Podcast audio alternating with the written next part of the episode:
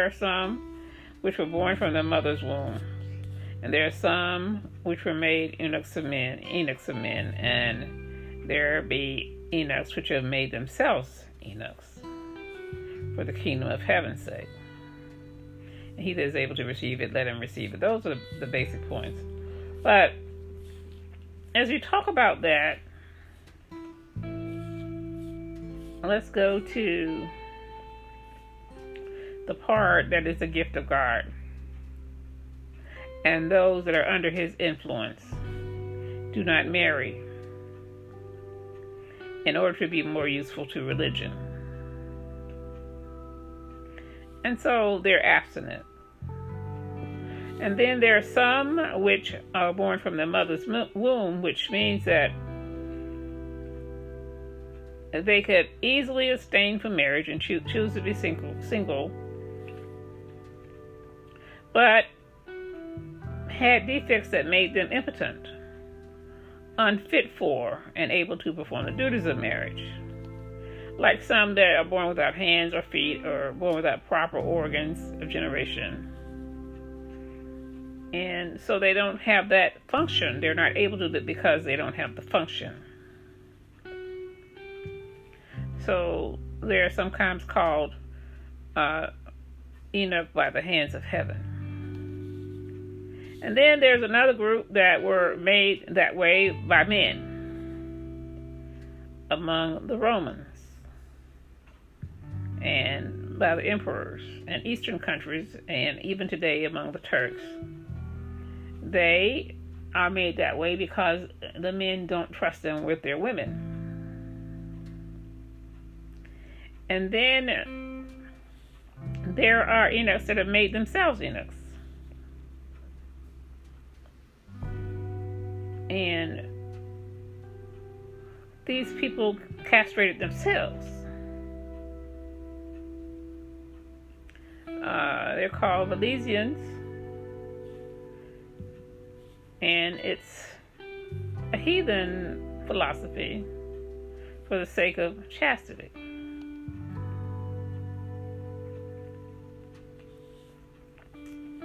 So it's not, I'm not making that call. This is actually in the Bible.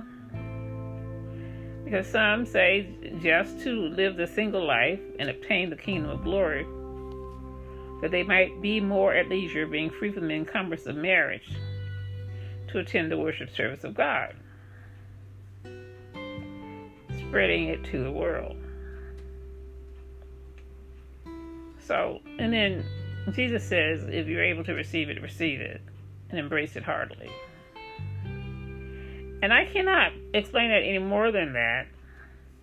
But today, people say that uh, uh, Enoch or eunuch are the same as people who have chosen a various uh, various cultures that are aligned with the LGBT movement, and uh, a lot of times they do, and they take this scripture and justify uh, their actions.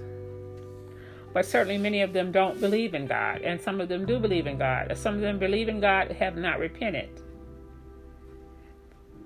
And so those are the they that I believe uh, have made themselves that way. And we find them more often in what we call a non denominational faith or uh, what they call the spiritual churches. And I am not one to make a judgment. I'm not one to make a call, but I'm just talking about it. If you're finding yourself in a situation tomorrow where you feel like you have somehow been left alone because your man or your husband or your intended or your partner cannot give you what it is that you want, it's because they can't. And they make these excuses, it's because they can't. It's not that they don't love you, they do love you, but they don't want you in that way, so they have no inclination to do that. And then there are just some mean men. Getting away from that topic altogether, they're just mean men. And then there are men who are not there because they're imprisoned or uh, they're imprisoned in the in the facilities or they're imprisoned in their own minds. And they have decided that they want to be the way they are. Then there are some men who think it's better to be with a man because they don't have the responsibilities of family. And then there are men who will be with women who just don't believe in giving gifts so if tomorrow you don't get a bunch of roses and you don't get a lot of accolades for being the sweet person that you are it's either male or female, not just women. You don't get the gifts that you expect to get. Um, believe this that it's not because God doesn't love you. It's not that you're not worthy of love. It's because just that's that's just the way the world is. That's the way men and women were created. Some have the ability to give and some do not. Some have the ability to love a human being and some do not. And there are so many single females in the United States today. One person households where they're feeling like, why didn't I? Or why can't I? I don't have the answer, but I want you to know that it's not your fault. It is because of the way people are made. And it's also because of the systemic uh, impact upon our society. Incarceration, and then there is the lack of economic resources. So remember, God loves you much more than you'll ever be able to understand. And know that you're the Valentine every single day of the year. God bless you. Amen.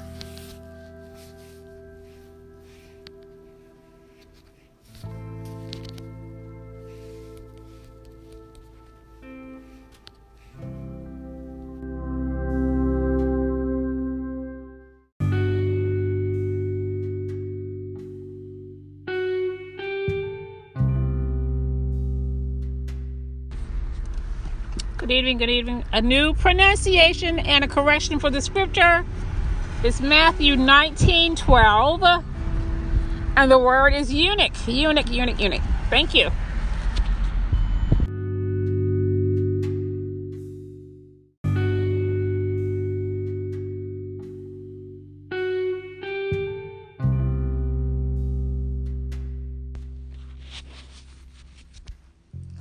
Good morning, good morning, and I am studying the book of Habakkuk. I'm very fascinated with this book because, unlike the other prophets who complain about people to God, their ways, and you know what they're doing, and they talk to the people about what God will do to them. Habakkuk is just a little different. Heavenly Father, as I attempt to go through this book because it is a very short one, help me to get it right. Help me to express what it is that you want me to say with clarity and boldness. And I pray that we come to some agreement in Jesus' name. I pray, Amen. So, unlike the other prophets, this particular prophet is asking God why. He's he's saying not that God is going to do this to you, but he's asking God why he's doing all this. Why are you allowing these calamities to come upon us? And though he it is stated that he's a minor prophet, I tend to disagree. I believe he's very major. But of course, the Bible says he's a minor prophet. Very major because he says some really uh, profound things in a little bit of time. So he's speaking to the people. he's speaking to God on behalf of the people. And he's trying to understand God's actions. So he does this with a series of questions and prayers and and he waits after he contacts God, he waits for a response. So he's looking at all these issues that people have to deal with, and he's trying to understand why God is doing what he's doing. What's his purpose? And what is his will?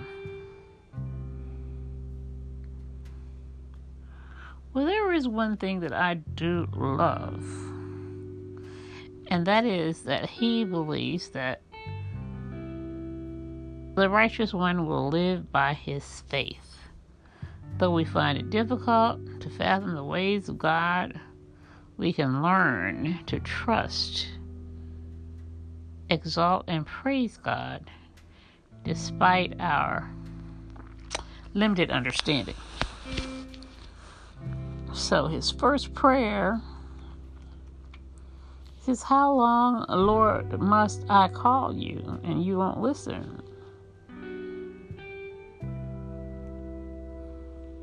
How long will you tolerate wrongdoing, oppression, and violence, and all this strife, and there's no justice? And God says,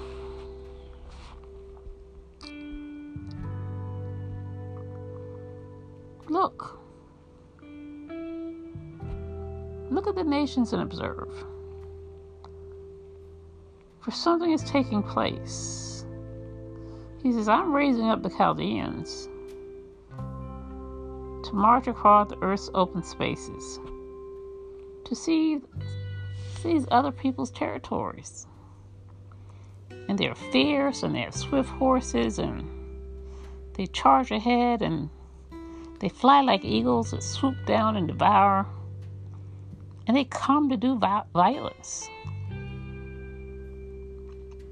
And they think the rulers are a joke, and they laugh at the fortresses and they siege and capture them.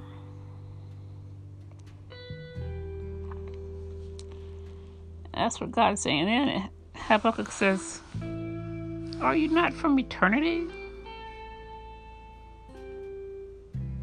You appointed those people to execute judgment you told them to punish us. And why are you using Babylon?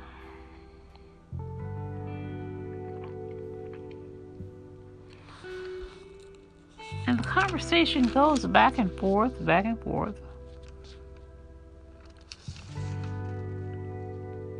And he says, Why are you silent? while this wicked person is swallowing up one more righteous than himself.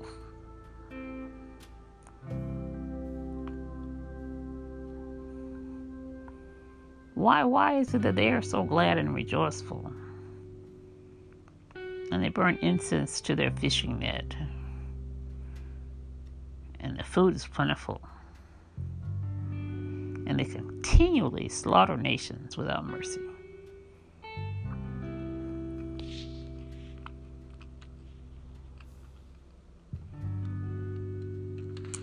So God tells him to write down this vision. But the vision is for the appointed time. And he says, wait for it. The righteous one will live by faith.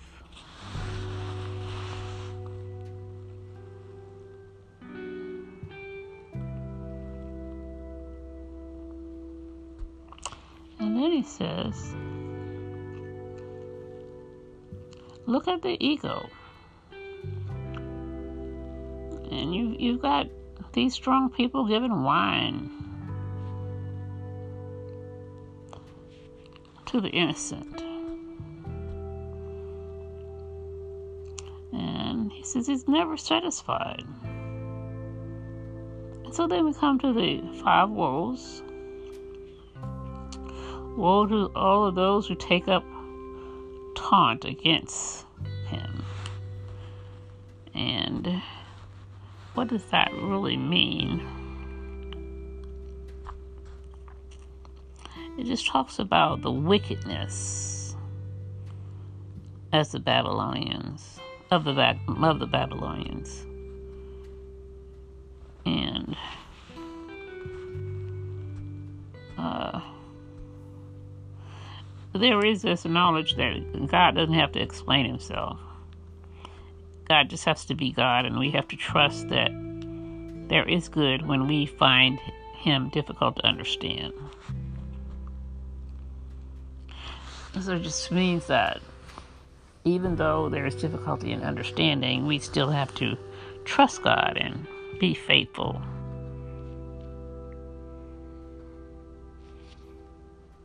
Then is woe to him who amasses what is not his. Woe to him who dishonestly makes wealth for his house, to place his nest on high. Wiping out people and sitting against your own self. For the stones will cry out from the wall, and the rafters will answer them from the woodwork. And it says, Woe to them who builds a city with bloodshed and founds a town with injustice.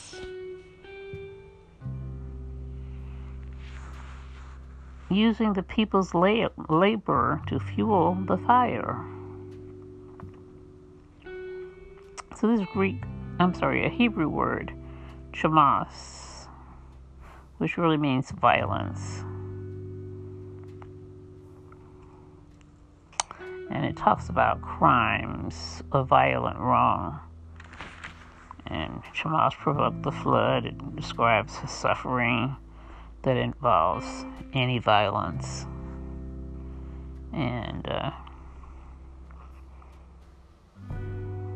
or acting violently. And is there another woe? Oh, yeah, woe to him who gives his neighbors drink, pouring out your wrath and even making them drunk in order to look at their nakedness. This is important because this is Valentine's Day, and a lot of people will be made drunk in order to expose the nakedness. So I'm going to say that's a literal thing. That's that I'm going to take that literally. And see if I can get that right. And you can actually you can use that any way you want to.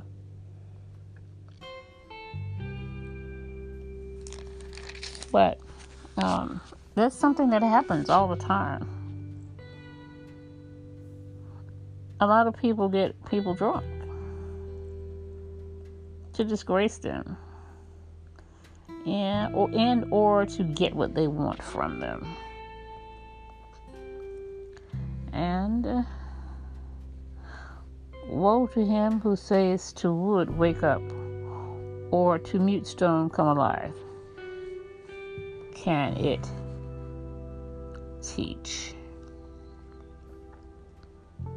For the Lord is in his holy temple, that all the earth keeps silent. And so, those are the woes. And then he offers a prayer. And he says, Lord, I've heard the report about you. I stand in awe of you.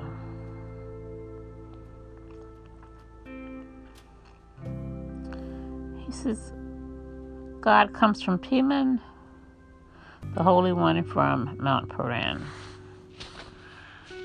And his splendor covers the heavens, the earth is full of his praise, his radiance is like light. This is where his power is hidden. He looks and startles nations. The age old mountains break apart. And then he says, uh, your rage against the sea or the rivers?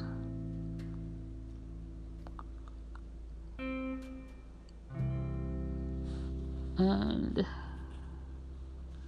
I just think it's a beautiful poem. But in the end, he expresses his confidence in God. He says, I heard and I trembled within. My lips quivered at the sound. I trembled where I stood. Now I must wait quietly for the day of distress. Though the fig tree does not bud, and there's no fruit on the vines, and there's no olive crop, there the fields produce no food no sheep in the pen, no cattle. I will triumph. I will rejoice in the God of my salvation because the Lord is my strength. He makes my feet like hinds' feet, enables me to walk. So he's saying, even though all of these things are happening in the day of distress, and they are being attacked and invaded. He says, I will trust in God. So, what he's saying is, the righteous live by faith. And so, there is never a time when we should stop praising God or trusting Him. There's never a time when we should not be thankful, even in distress. He's saying there is never a time when we should feel so confident or so disgusted or so disappointed in our state of affairs that we do not praise God or we do not glorify Him. And we don't shout and praise Him, even in the midst of our trouble. That's when we have to praise Him the most. We don't have to wait for the joy to come. Our joy is in the Lord. The joy of the Lord is our strength. So we continually praise Him because we know that God moves faster than we do. And I wrote a song about that. He moves so swiftly. We have to catch up to what He's already done. We have to catch up to His answer to our problems. He's already solved it. He's moving faster than we can ever think about moving. There is no time with God because He's omnitemporal, omnipresent, all knowing, all seeing, omnipotent. And we cannot possibly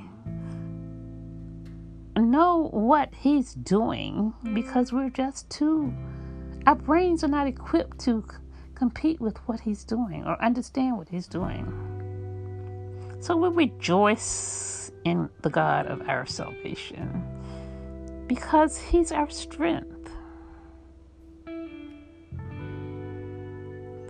And so that is my philosophy. I, you know, being the daughter of a minister uh, who had five little churches in Amelia County, you know, they were on the circuit two uh, two of them two Sundays of a month, the others one one Sunday a month. But he, my father, went to all of those churches, and he handled it well while working on a job at DuPont, taking care of us and all of that. But he never lost faith. He never missed a Sunday.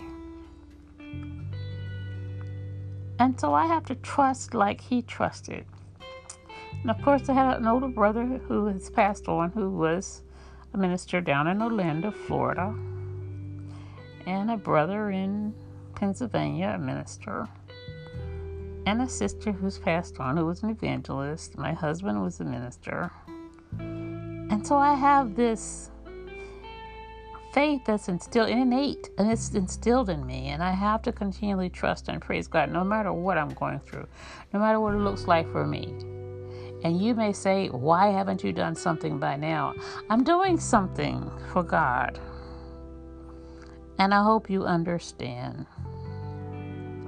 that I understand that God so loved the world that he gave his only begotten Son. That even though it looks bad for me from your perspective, God has already given me more than I can ever repay. So I have to praise Him. I have to rejoice in Him. I have to love Him. And I do praise Him and I rejoice. And in my house, I shall praise the Lord. Amen.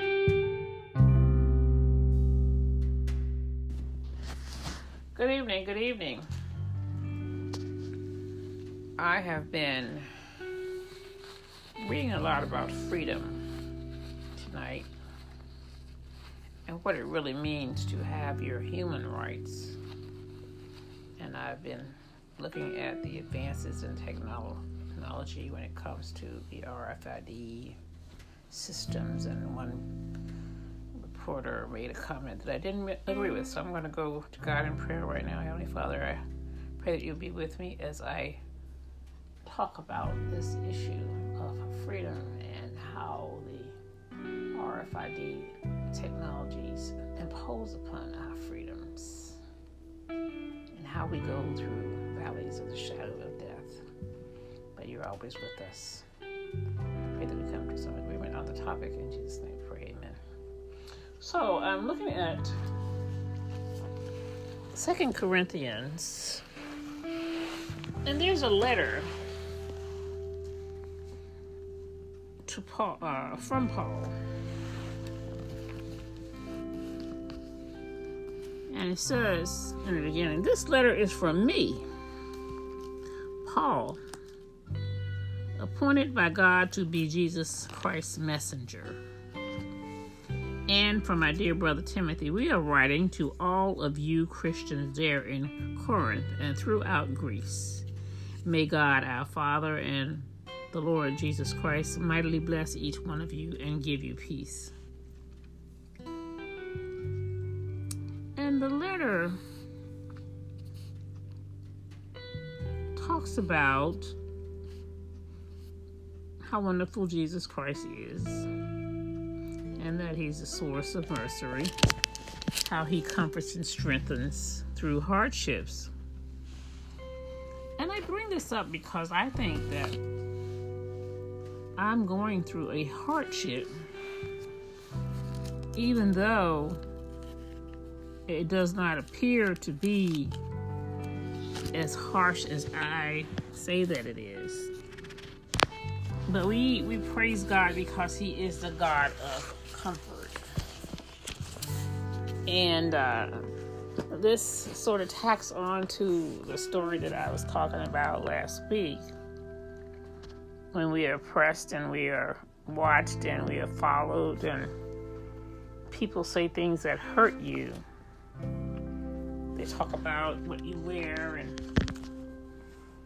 um, what your life is really like and what you should be doing and what your direction should be. So that's a form of affliction.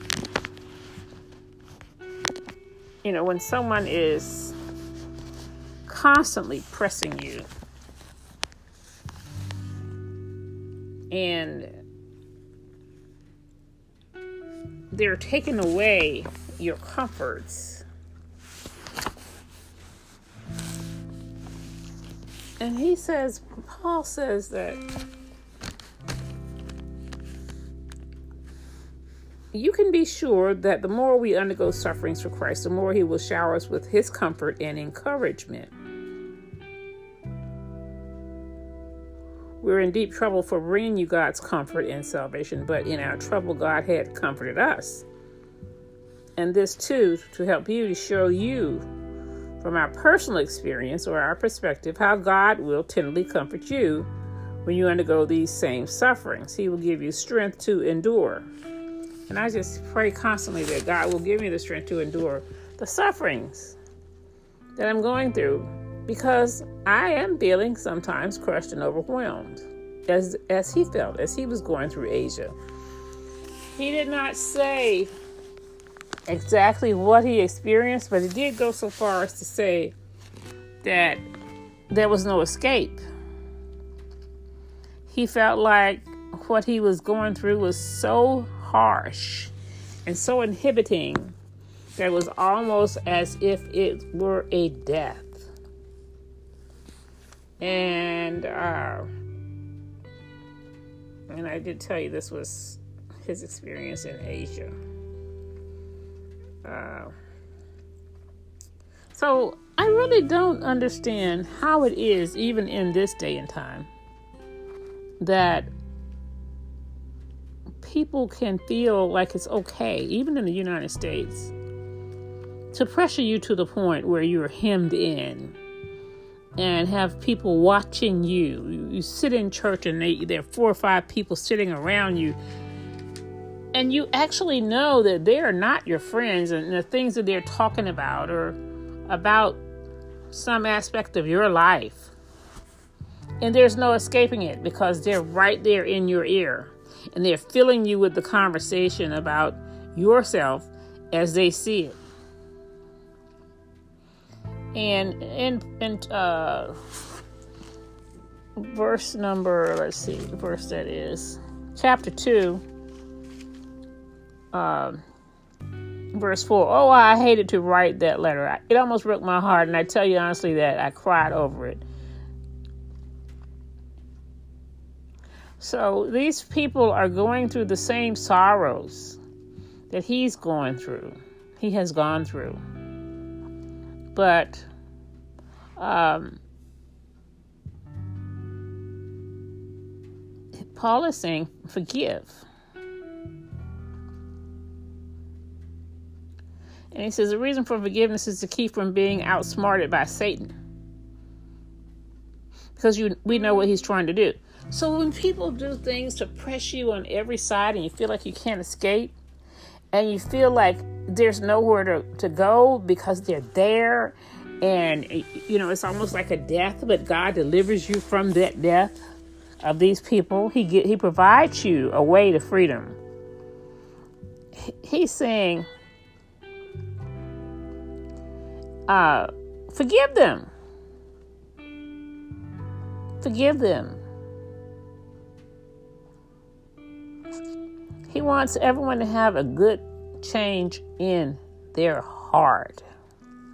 But of course, we know that everyone won't have that change in their heart. And he's asking you to try to forgive and and and, and, and turn to God He says, God is a spirit that gives you life. And where He is, there is freedom. And He says, from trying to be saved by keeping the laws of God. But we Christians have no veil over our faces. We can be mirrors that brightly reflect the glory of the Lord as the Spirit of the Lord works within us as we become more and more like Him. And it is God Himself, in His mercy, who has given us this wonderful work of telling us His good news. So we never give up.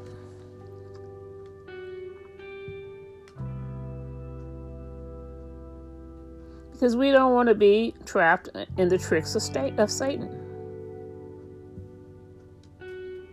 Because Satan is the God of the evil world.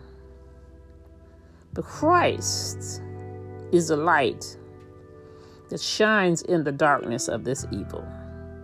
And so we give him glory. We don't talk about ourselves, we talk about the glory of Christ. How he is our Savior and how he is our Lord because He is the only light in darkness. He is the brightness of his glory that is seen in his face.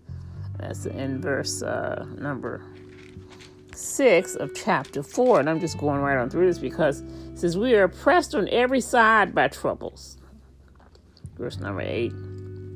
But not crushed and broken. We are perplexed because we don't know why things happen as they do, but we don't give up and quit. We are hunted down, but God never abandons us. We get knocked down, but we get up and we keep going. These bodies of ours are constantly facing death, just as Jesus did.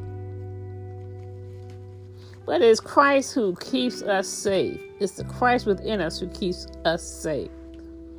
And he says, We live under constant danger to our lives because we serve the Lord. But this gives us constant opportunities to show forth the power of Jesus Christ within our dying bodies because of our preaching.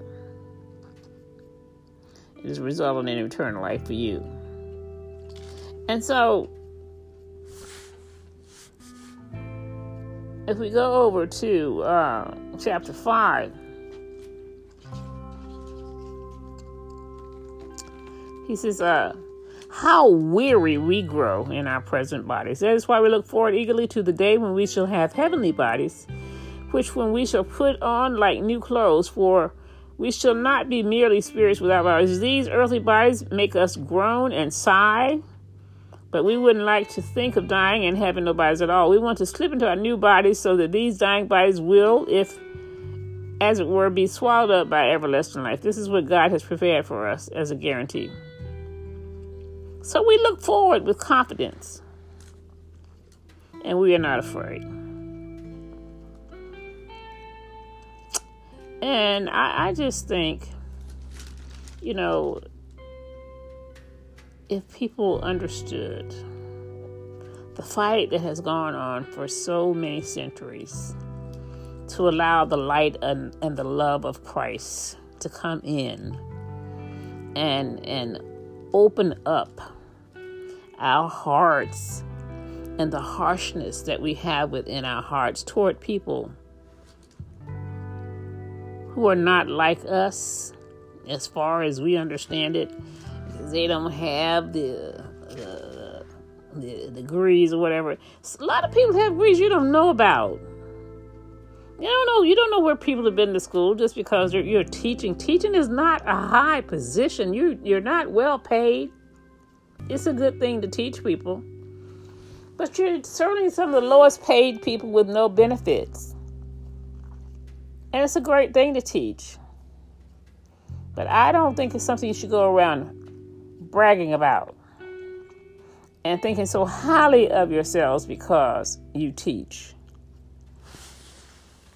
It's a good thing to teach, and our children need teachers, but there is no need to afflict someone else and cause someone else to suffer because you think that you are better than the other person. And so in uh second Corinthians uh, this is chapter one. We have to go backwards. He says, For this our confidence, the testimony of our conscience is that we have conducted ourselves in the world, and especially toward you, with God given sincerity and purity, not by fleshly wisdom, wisdom, but by God's grace. Now, we are writing nothing to you other than what you can read and also understand. I hope you will understand completely, as you have partially understood us, that we are your reason for pride, as you are ours in the day of our Lord Jesus.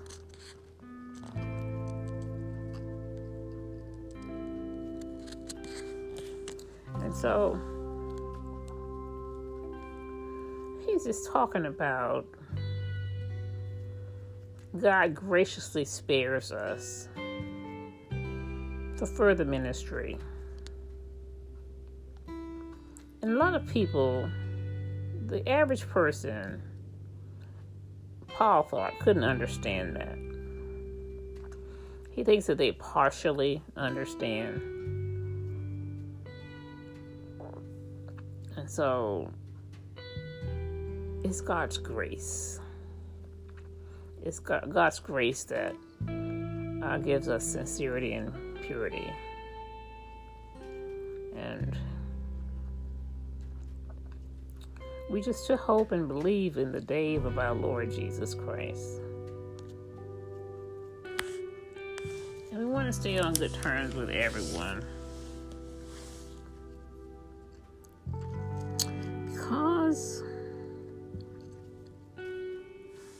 You have to forgive. And he says, If anyone has caused you pain, he has caused pain not so much to me, but to some degree, not to exaggerate to all of you. The punishment inflicted by the majority is sufficient for that person. As a result, you should instead forgive and comfort him. Otherwise, this one may be overwhelmed by excessive grief. Therefore, I urge you to reaffirm your love. I wrote for this purpose to test your character, to see if you are obedient in everything. If you forgive anyone, I do too. For what I have forgiven, I have forgiven. It is for you in the presence of Christ. I have done this so that we may not be taken advantage of by Satan. For we are all, for we are not ignorant of his schemes. So what he's saying is this, this crazy things that we do to hurt other people and to hem them in and to cause them pain is not of God, it's of Satan. And a lot of people are drawn in, you know, by the little schemes that they dream up and they endorse each other and their beliefs and they take the recommendations of people, uh, you know, who appear to be confidence builders. But that's not the confidence we should have. he says, we have this kind of confidence toward God through Christ. It is not that we are competent in ourselves to consider anything as coming from ourselves, but our competence is from God. He has made us competent to be ministers of a new covenant, not of the letter, but of the spirit. But the letter, for the letter kills, the spirit produces produces life. And so I just thank God that He has shown us mercy and we need to show mercy. And we don't need to be walking around in deceit, trying to distort God's message. But we need to accept this extraordinary power that He gives and uh, he delivers us from being crushed, even though we are perplexed. So we have to thank God that He's there for us, and we are not going to be tricked into death by Satan. Amen. I just pray that you understand what I'm trying to say because we know we're passing through this world, this earthly dwelling that we're in. We, we are passing through here, but we have a building in the future not made by hands. Amen. I just pray the peace of Christ upon your life. And we will all, through my prayer, hopefully, and through some prayers of your own, get through our hardship and our difficulties and our sleepless nights and our times of hunger and hardship. Go to the Holy Spirit and understand His message of truth and His message of sincere love. Amen. May the peace of Christ be with you.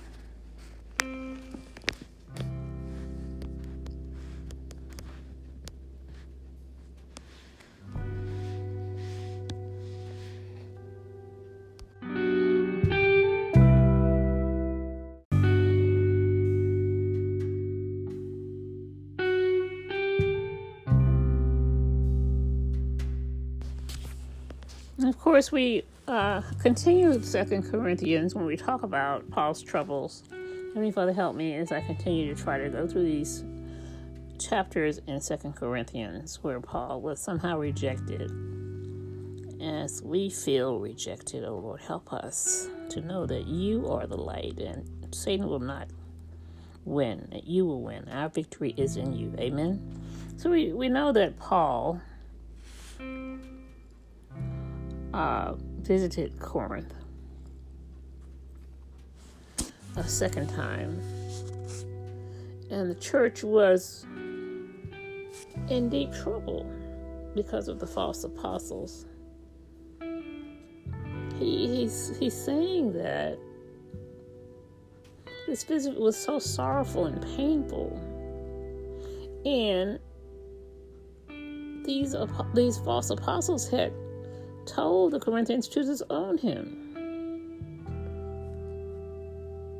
And this is the reason for this letter, you know, that he wrote. But somehow, Titus came to him and told him that the Corinthian church had repented and accepted Paul's authority. But what is it that we do to people? What is it that we do to people to to cause them um, to agitate others when we don't know who they are, when we don't know what they're trying to do or what they bring to the table? And somehow I think that people think when you raise your voice and you ask a question and when you express yourself, in a manner that is different than what they're accustomed to. When you essentially speak another language, because if you're used to a crowd of meek people, you're not you're not um, encouraged by someone who speaks loudly or someone who expresses herself or himself in a different manner. You are somehow offended by that freedom of speech. So the church, in many instances, has been um, led by men. And women's voices have to be suppressed in order to be accepted. And so, a lot of times, you enter into these communities of faith not knowing that women are not to speak out. If they speak out, they have to speak out with a soft voice and more in an apologetic tone and I'm just not from that uh, background. And I think that is the reason for this uh, aggressive assault on me and standing around me and putting cameras on me and whatever. Because I agree with that, I disagree with that attack. And so this kind of shutting you down, closing you off, shutting you down because you're unknown is sort of a death. It is intended to shut you out so that you won't give any kind of offering to the believers. They want to shut you completely out because what they're accustomed to is what they want to to to be the um, the the the, either the the mode that people are in. They don't want any other way of thinking. They want to accept what they understand is you know is the role of a woman. I'm not saying that uh, you don't like women ministers. I'm just saying you don't want a new perspective. You want to stick with the norm that you have. And so it causes uh, a rift, and I don't want to be the rift. You know, I want to be, I want to have a ministry of peace and reconciling that eliminates suffering. And I want to minister to the needs of people, and I want to garner support and trust from those that I minister to. And I know that I'm not one of the ministers in that particular church. And so uh, I accept that I am uh, not a part of the union, which is okay. There was even a posting that these are our ministers. Okay, that's great. I didn't come there for that reason. I came there to hear the word of God, but I will not be silent. This is my forum, and I will not be silent. Even though you're harsh and threatening, I will not be silent. And I love you with the peace of Christ. And uh, I express my thanksgiving to you. And I thank God because He's a God of comfort. And I have a clear conscience. Amen and amen.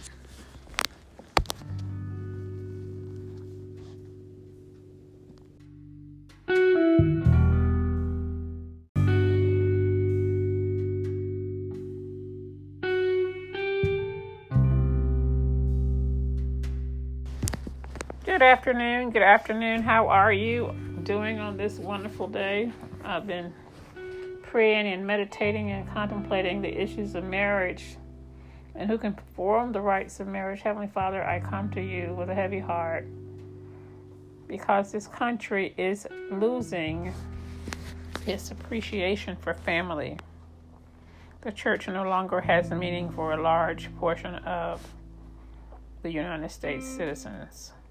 We have allowed immorality and we've tolerated immorality, but now we're going further by allowing marriages to take place with only the bride and the groom. Oh God, I just pray that you would look down upon this immoral nature of this country and speak boldly. In Jesus' name I pray, amen. So I'm disgusted right now with Representative or Delegate uh, Mark Levine because he has introduced a bill which says that he wants to allow anyone over the age of 18. Now we know that kids at the age of 18 don't have fully developed brains. They're allowing anyone over the age of 18 to perform a, a marriage ceremony. That is what his bill is calling for. No proof of anything, no background check, nothing. Just walk in there and say, All right, I'm going to perform this wedding for this couple, and the court's going to say, Okay, fine, you, I authorize you to do so. No bond or anything. Just marry your child, marry your son or your daughter and send them on down the road. It could be someone a narc, a drug dealer, can be someone uh, a felon, could be anybody. As long as they find someone who says, "I'm over 18, I'm going to marry your child," no counseling, no nothing, no questions, just marry them, and that bothers me because we're a nation founded under God. And so God does not appreciate uh, man taking things into his own hands. God will not be pleased by that. So I'm looking at the scriptures where all of this immorality has taken place before. And it talks about the rape of uh, Tamar. It talks about Lot's daughters. This this amounts to rape, really. When God is not in it, it's rape and it's sinful. Judah and Tamar in Genesis 38.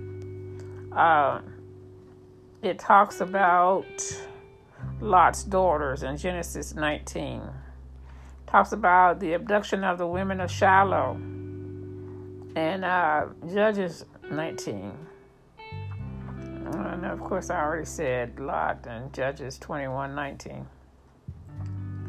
But then he goes down to talk about uh, 2 Samuel 13, Judah and Tamar, Genesis 38, possibly Noah and Ham, and Genesis uh, 9 20 to 27.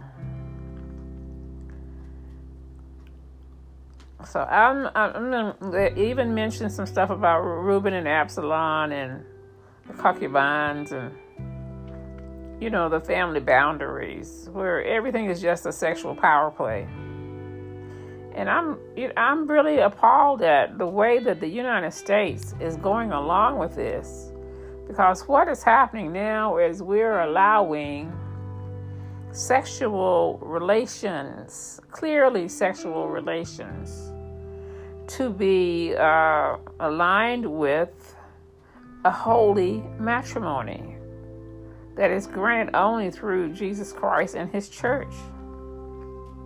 So we're allowing adultery because these are not holy marriages. Adultery, uh, as in Exodus 5 18 and Leviticus 18 20.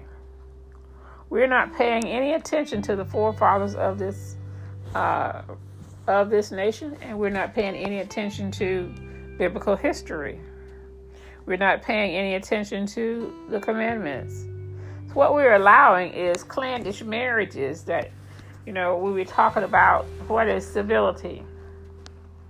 And people who cannot live un- under regular laws sometimes restrain themselves to mountainous themselves to mountainous regions where the law can't even get to them. So they uh, do whatever comes naturally to them they cannot be governed by the law. So they live high in the hills, wherever else they're, you know, they want to live, boarded off by rocks and whatever. And whoever wins is the person with the biggest gun or the biggest dog or the largest fence. So we could say we are going back to common law marriages because when there is no witness, what you have is a common law marriage. Do you take him? Yes, I take. Do you take her? Yes, I take. And, and we're married. We're married, and they walk around, you know, with their rings on, bearing children. No one's ever going to object to that because they live in that community for their entire lives, and they don't ever come down to civilization, civilization except to buy supplies, like in the story of uh, seven brides for seven brothers we just can't club people over the head and say you're mine. And this this is another uh, illustration. These people are saying, "This is my woman, this is my man, and I'm going to take her." No judge, no priest, no minister, no one is really uh, required to be there. I'm disappointed. I'm disappointed in our legislature. I'm disappointed in our uh, our, our, our legislature and, and our representatives and our delegates. I'm disappointed in the Supreme Court for opening the door for all of this and saying that uh, anything goes.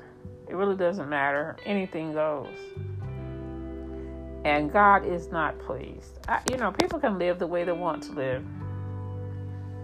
But I think the future of our nation depends upon how civil we are, what we accept and what we reject. And I think it's time to draw the line.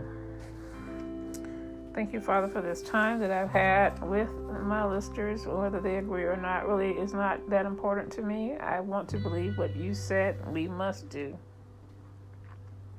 And that is what I plan to do, it's what I have done. Even though my husband is dead now, it is what I wanted. And I the reason why I'm not married now or why I'm not engaged now is because I had people who just wanted to get married before and a mom. Your mom's not a you know, it's not a legal marriage, even though you can claim it. This is my husband. But to be married before the courts by a minister or by a legal official is what I demand. It's the only thing I will accept, and that's the reason why I'm single right now. Because I won't accept it the other way. I won't go stand before somebody I know nothing about and say, You're going to marry us.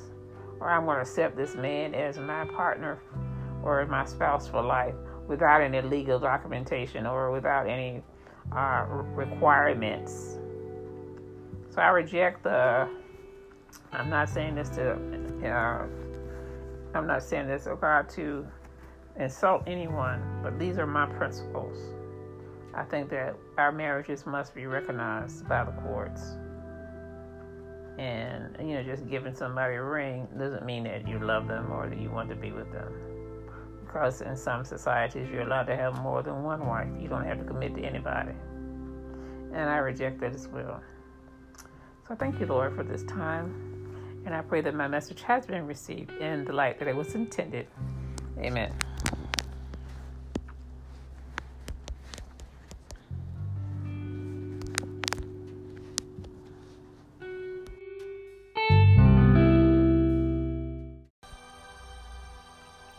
Morning, good morning.